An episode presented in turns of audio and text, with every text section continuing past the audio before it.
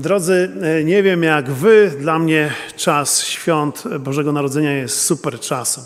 Ja po prostu generalnie lubię święta, e, a ta cała atmosfera związana ze świętami jest, uważam, e, faktycznie wyjątkowa. Już na długo przed świętami wyciągamy lub przynosimy choinkę, rodzinnie ubieramy, jest cała ta atmosfera rozmów wokół, e, strojenia jej w jak najpiękniejszy sposób, a potem oczywiście rozmowa o prezentach. Jest to rzeczywiście wyjątkowy czas, gdzie jest tak wiele oczekiwania pod kątem tego, szczególnie ze strony dzieci, jakie prezenty otrzymają e, z tej okazji.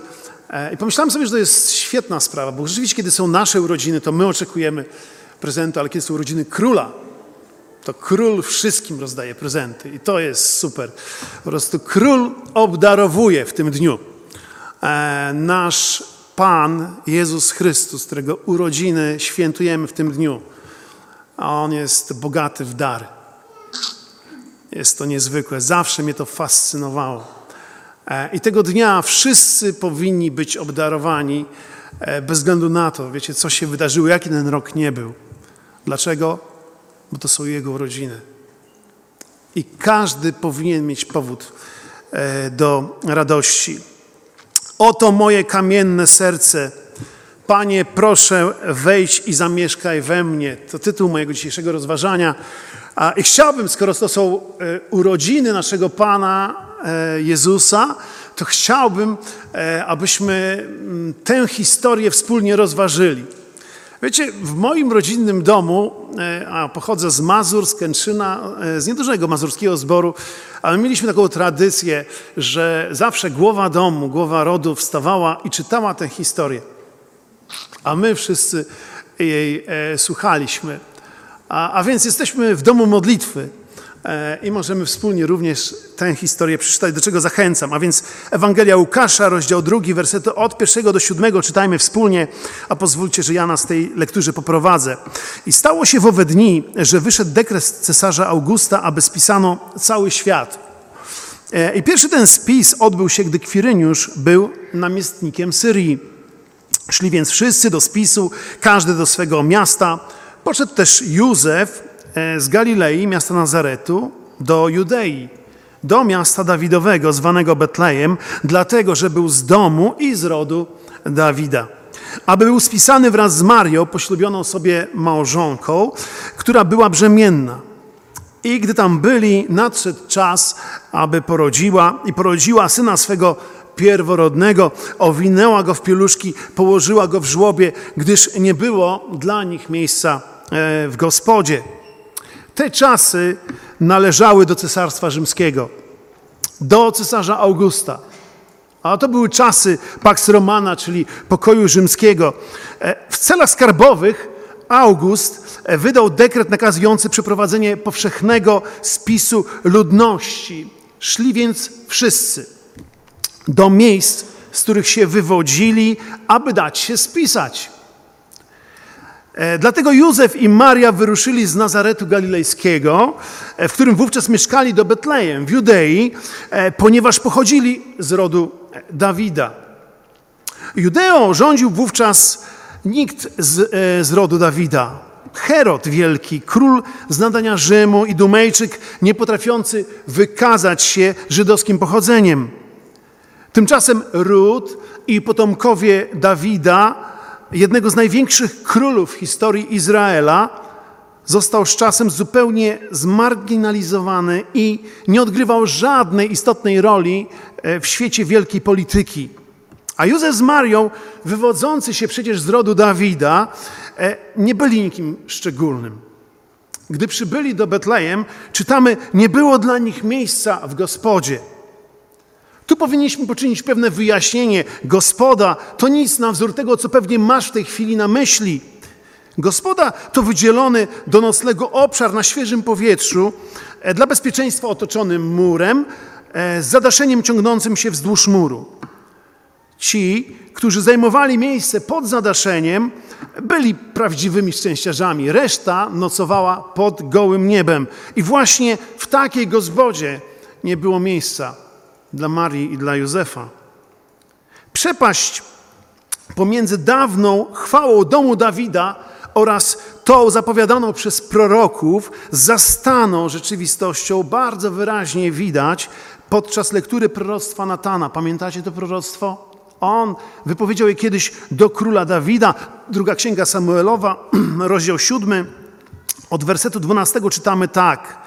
A gdy dopełnią się dni Twoje i zaśniesz ze swoimi ojcami, ja wzbudzę Ci potomka po Tobie, który wyjdzie z Twego łona i utrwali Twoje królestwo. On zbuduje dom mojemu imieniu i utwierdzę tron królestwa Jego na wieki. Ja będę mu ojcem, on będzie mi synem. I trwać będzie Twój dom, Twoje królestwo na wieki przede mną. Tron Twój będzie utwierdzony na wieki. Czy Bóg zapomniał o obietnicy danej Dawidowi? No cóż, minęło tysiąc lat. A może w międzyczasie zmienił zdanie? Czy jest godny zaufania? Czy warto polegać na Jego obietnicach? Gdy byli w Betlejem, nadszedł czas, by Maria porodziła. Werset szósty.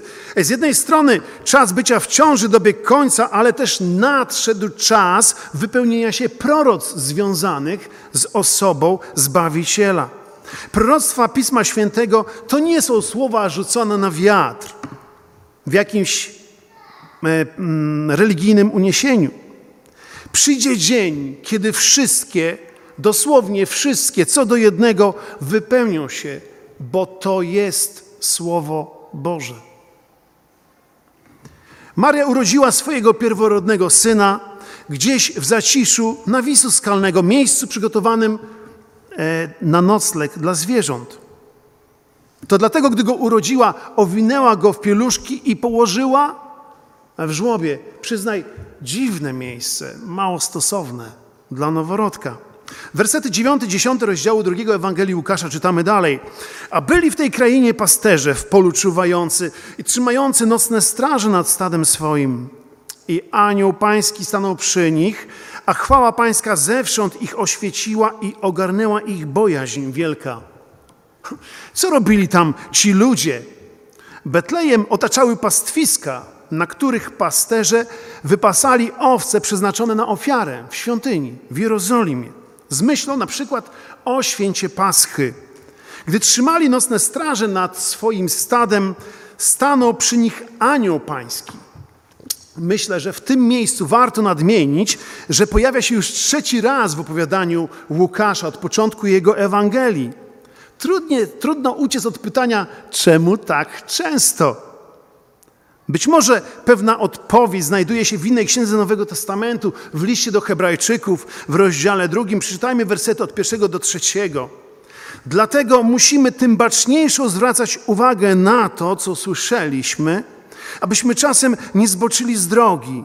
Bo jeśli słowo wypowiedziane przez aniołów było nienaruszalne, a wszelkie przestępstwo i nieposłuszeństwo spotkało się ze słuszną odpłatą, to jakże my ujdziemy cało, jeżeli zlekceważymy tak wielkie zbawienie? Ewangelista Łukasz mówi Teofilowi, że skoro słowo wypowiedziane przez aniołów było nienaruszalne, to tym bardziej powinien zwrócić baczną uwagę na przesłanie Ewangelii, która mówi o tak wielkim zbawieniu. Ani Teofil, ani nikt inny nie powinien przejść obojętnie obok przesłania o zbawieniu w Jezusie Chrystusie, o którym opowiada Ewangelia, między innymi Łukasza. Łukasz relacjonuje, że anioł pański stanął przy pasterzach, chwała pańska zewsząd ich oświeciła i ogarnęła ich bojaźń wielka. Czym jest chwała pańska? W dużym uproszczeniu chwała pańska jest równoznaczna z obecnością samego Boga. Wiemy z Pisma Świętego, że kiedy naród izraelski wyruszał w drogę z Egiptu do Kanaanu, Mojżesz zabiegał o Bożą obecność i prowadzenie. I świadectwem tej obecności była chwała Pańska, manifestująca się za dnia w postaci obłoku, a nocą w postaci słupa ognia. Również kiedy Salomon dokonywał poświęcenia świątyni w Jerozolimie, chwała Boża wypełniła świątynię, tak że kapłani usługujący tam nie byli w stanie ustać na własnych nogach. Również jej obecność przy przyjściu Zbawiciela zapowiadał prorok Izajasz. Spójrzmy, Księga Izajasza, rozdział 40, od wersetu trzeciego. Czytamy. Głos się odzywa. Przygotujcie na pustyni drogę pańską. Wyprostujcie na stepie ścieżkę dla Boga naszego. Każda dolina niech będzie podniesiona, a każda góra i pagórek obniżone. Co nierówne niech będzie wyrównane, a strome zbocza niech się staną doliną. I objawi się chwała Pańska i ujrzy to wszelkie ciało pospołu, gdyż usta Pana to powiedziały. Jak relacjonuje Łukasz, pasterzy ogarnęła bojaźń Pana, bo kiedy się pojawia, powinieneś zadać sobie pytanie, czy jesteś gotowy na to spotkanie. Ale oni nie zginęli, a przeżyli. Czemu? Bo ten, który się rodzi, to jest król łaski.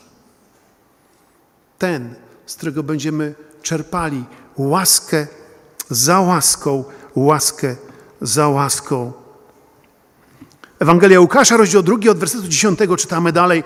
I rzekł do nich anioł, nie bójcie się, bo oto zwiastuje wam radość wielką, która będzie udziałem wszystkiego ludu gdyż dziś narodził się wam Zbawiciel, którym jest Chrystus Pan w mieście Dawidowym.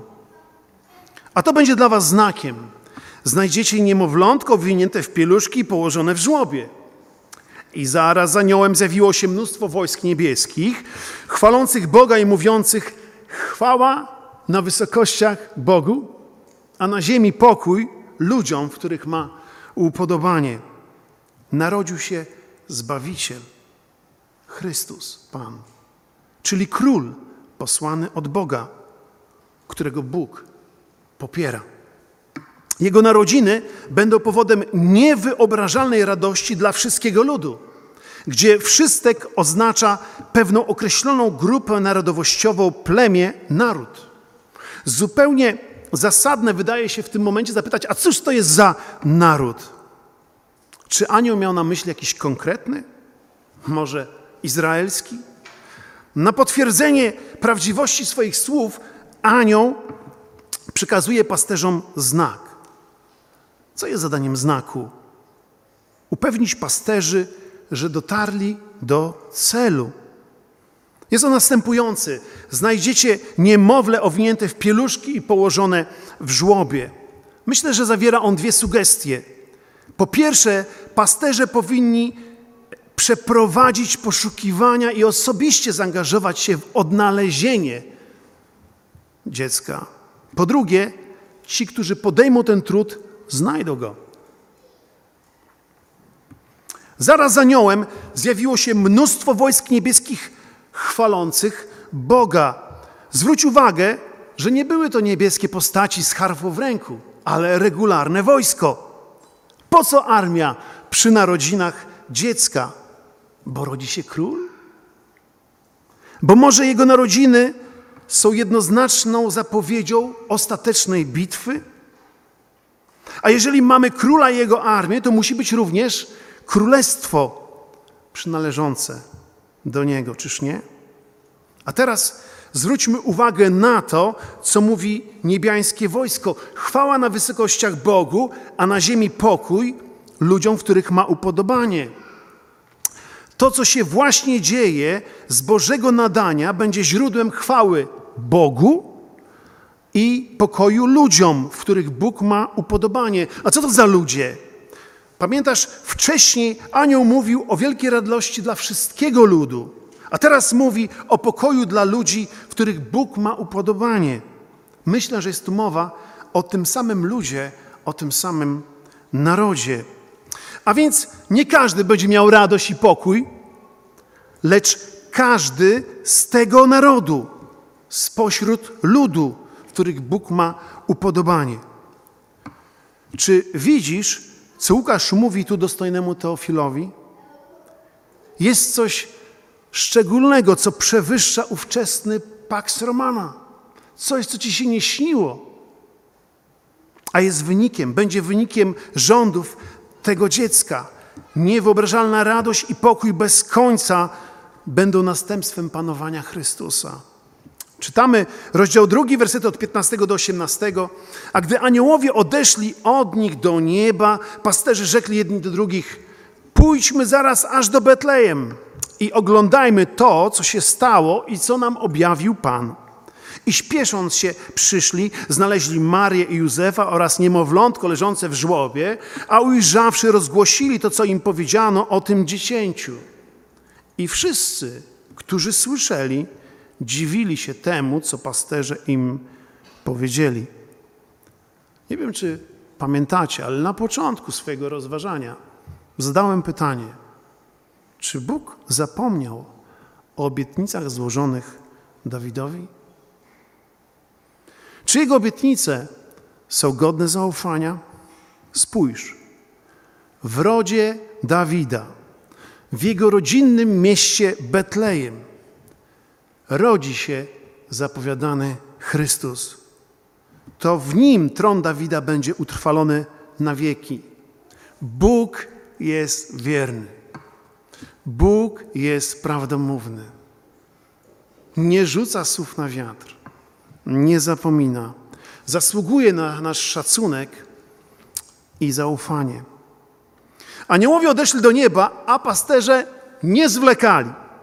Natychmiast wyruszyli aż do Betlejemu, aby zobaczyć, co się stało i co im objawił Pan. E, Śpiesząc się przyszli, znaleźli Marię i Józefa oraz niemowlę w żłobie. Czy pamiętasz, jaki był znak, który anioł im zostawił? A więc stało się dokładnie tak, jak im powiedział. Jeżeli dobrze policzyłem, to Łukasz w swojej historii trzeci raz mówi niemowlę położone żłobie. Myślę, że skoro pojawia się to trzy razy w historii, to jest to ważna informacja. Wszystko, co mówił anioł, znalazło potwierdzenie w rzeczywistości. Pasterze ujrzawszy, rozgłosili to, co im powiedziano o tym dziecięciu i wszyscy podziwiali, co im pasterze opowiadali. A jak w tej sytuacji zareagowała Maria?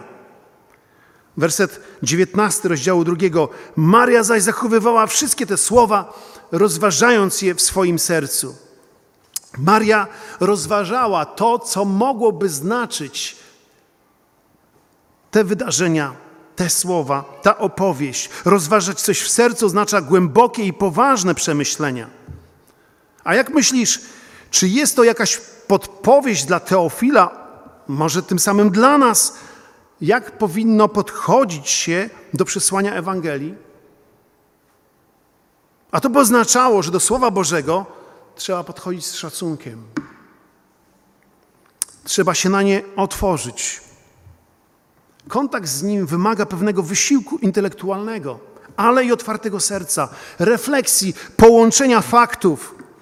Trzeba dać mu czas, aby przeniknęło, zapuściło korzenie, zamieszkało, usadowiło się, wydało owoc. Trzeba je przechowywać w pamięci, pielęgnować, wracać do niego, rozmyślać nad nim, łączyć fakty, aż do uzyskania właściwej wiedzy. Rozdział drugi Ewangelii Łukasza, wersety od 20 do 21. Wrócili pasterze, wielbiąc i chwaląc Boga za wszystko, co słyszeli i widzieli, jak im powiedziano. A gdy minęło osiem dni, aby obrzezano dziecię, wtedy nadano mu imię Jezus, jakie nazwał anioł, zanim się w żywocie poczęło. Czy Łukasz chce nam powiedzieć, że po prostu pasterze wrócili do swoich stad, tam skąd wyruszyli? Wydaje mi się, że nie. Po tym, jak oglądali to, co Bóg im zapowiedział, zwrócili się ku Bogu, ku uwielbieniu prawdziwego Boga. Wrócili ku miłości i posłuszeństwu wobec Boga, ku miłowaniu mądrości i sprawiedliwości. Bo tak właśnie dzieje się, gdy człowiek ma do czynienia z Ewangelią i podchodzi do niej we właściwy sposób. Ona trwale zwraca zatwardziałe ludzkie serce ku Bogu, ponieważ Chrystus jest drogą do Boga, ponieważ Ewangelia jest mocą ku zbawieniu każdego, kto wierzy. Wiedz, że jeżeli uwierzysz w Jezusa Chrystusa, wiernie doświadczysz tego, co zapowiada Ewangelia. Bo u Boga tak znaczy tak, a nie, a znaczy nie. Dlatego też Józef z Marią w dniu obrzezania nadali synowi imię Jezus, jaki nazwał anioł, zanim się w żywocie poczęło.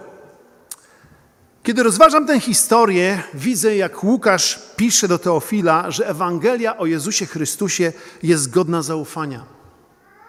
Pisze w nadziei, że Teofil prawdziwie uczyni Jezusa swoim Panem i Zbawicielem ostatecznie, do końca. A jakie jest zastosowanie dla nas, żyjących współcześnie, dwa tysiące lat później? Cesarz August żył i umarł. Jego pokój rzymski dobiegł końca. Cesarz Tyberiusz żył i umarł, a podobnie stało się ze wszystkimi pozostałymi cesarzami. Jezus Chrystus urodził się i żyje. Urodził się, aby zamieszkać w sercach tych, którzy jak Łukasz czy Teofil uwierzyli Ewangelii. Ci, którzy uwierzyli, to naród, o którym mówił anioł. To wszystek lud, ludzie, w których Bóg ma upodobanie. Widzisz, Królestwo Chrystusa nie jest z tego świata. Ono nie ma żadnego terytorium na tej ziemi. Jezus Chrystus przyszedł, aby panować w sercach ludzi, którzy uwierzą w Niego. On rozpościera swój zbawienny wpływ na każdego, kto w Niego uwierzy i zaufa Mu. Dziś toczy się bój o Twoją wieczność, o Twoje serce.